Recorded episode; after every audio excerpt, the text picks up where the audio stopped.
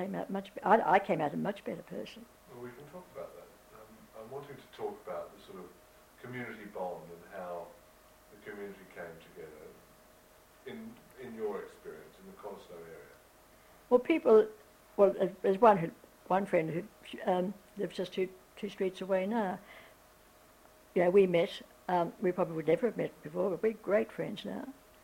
Um, now, if you live with someone and work with them, and initially we had cubicles and beds out on the veranda, and then we went up to Hollywood to live. That, that hospital was built, um, but they didn't build anywhere near enough accommodation. So eventually, what they'd built for the VAs was taken over by the nursing staff, trained nurses. Um, and then we moved to, the, moved to the sergeant's quarters, which were four to a room, we thought this is pretty awful.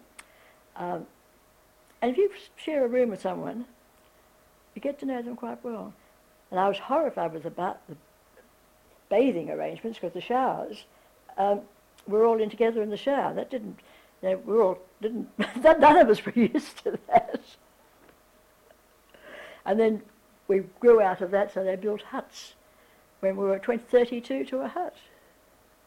But we did have private showering cubicles for showering, so that was better. But it, you, know, you meet all, people from all walks of life, and a lot of them I still see. Some, a lot of them have died, unfortunately. You mentioned um, sort of literally standing on the on the street corner and shaking. Oh, well, that was before I.